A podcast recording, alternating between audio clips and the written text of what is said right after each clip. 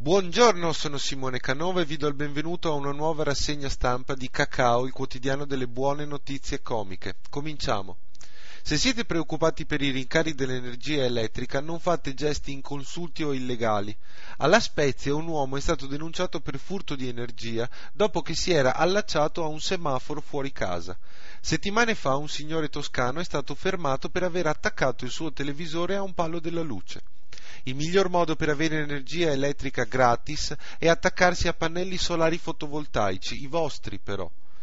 Il sindaco di Mulazzo, Massa Carrara, ha annunciato che a causa dei tagli economici della finanziaria i conti del comune sono in rosso.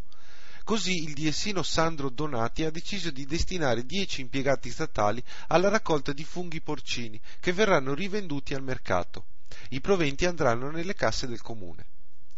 Secondo quanto riporta un quotidiano iraniano, le autorità del paese hanno abolito il divieto per le donne di guidare le moto, imposto nel 1979. Trema Valentino Rossi. A volte non guardare la televisione può essere controproducente. Ne sa qualcosa un uomo che a Fort Smith, in Arkansas, ha tentato di rapinare un negozio dentro cui si stava registrando la diretta televisiva del programma Shopping Mania. Decine di telespettatori hanno avvisato la polizia che è arrivata con la SWAT, la Delta Force, i Men in Black e tre dei Fantastici 4. La grappa di Lecco.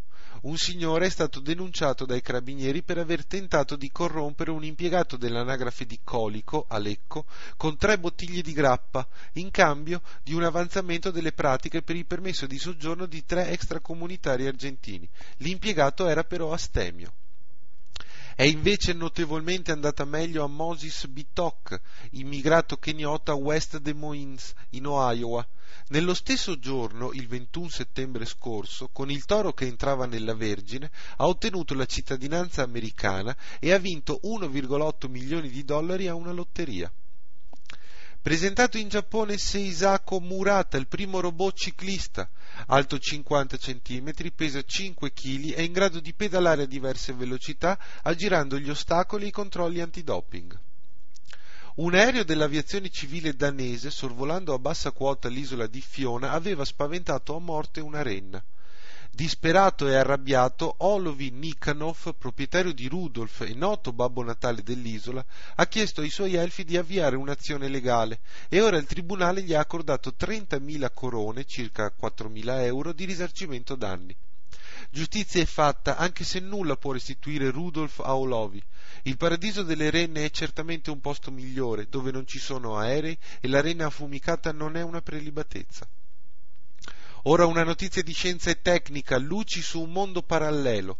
Alcuni studenti della Brunel University, Inghilterra, hanno messo a punto una borsetta da donna con luce interna, grazie alla quale sarà più semplice trovare chiavi, cellulare e tutti quegli oggetti che vivono nel meraviglioso mondo delle borsette delle donne. Il meccanismo interno di luce è composto da microbatterie che si possono ricaricare con un piccolo pannello fotovoltaico installato nella borsetta. L'impianto si attiva quando la zip si apre. Le stesse batterie possono servire anche per il cellulare se ci si dovesse trovare in una situazione di emergenza con il telefonino scarico. Concludiamo con la nostra rubrica Lo sapevate che lo sapevate che a Pescia, in provincia di Pistoia, c'è una clinica per curare i bonsai? La cosa bizzarra è che si tratterebbe di una clinica psichiatrica. Per oggi è tutto, grazie di essere stati con noi. Se volete leggere altre notizie collegatevi al sito www.cacaoonline.it. Grazie e arrivederci.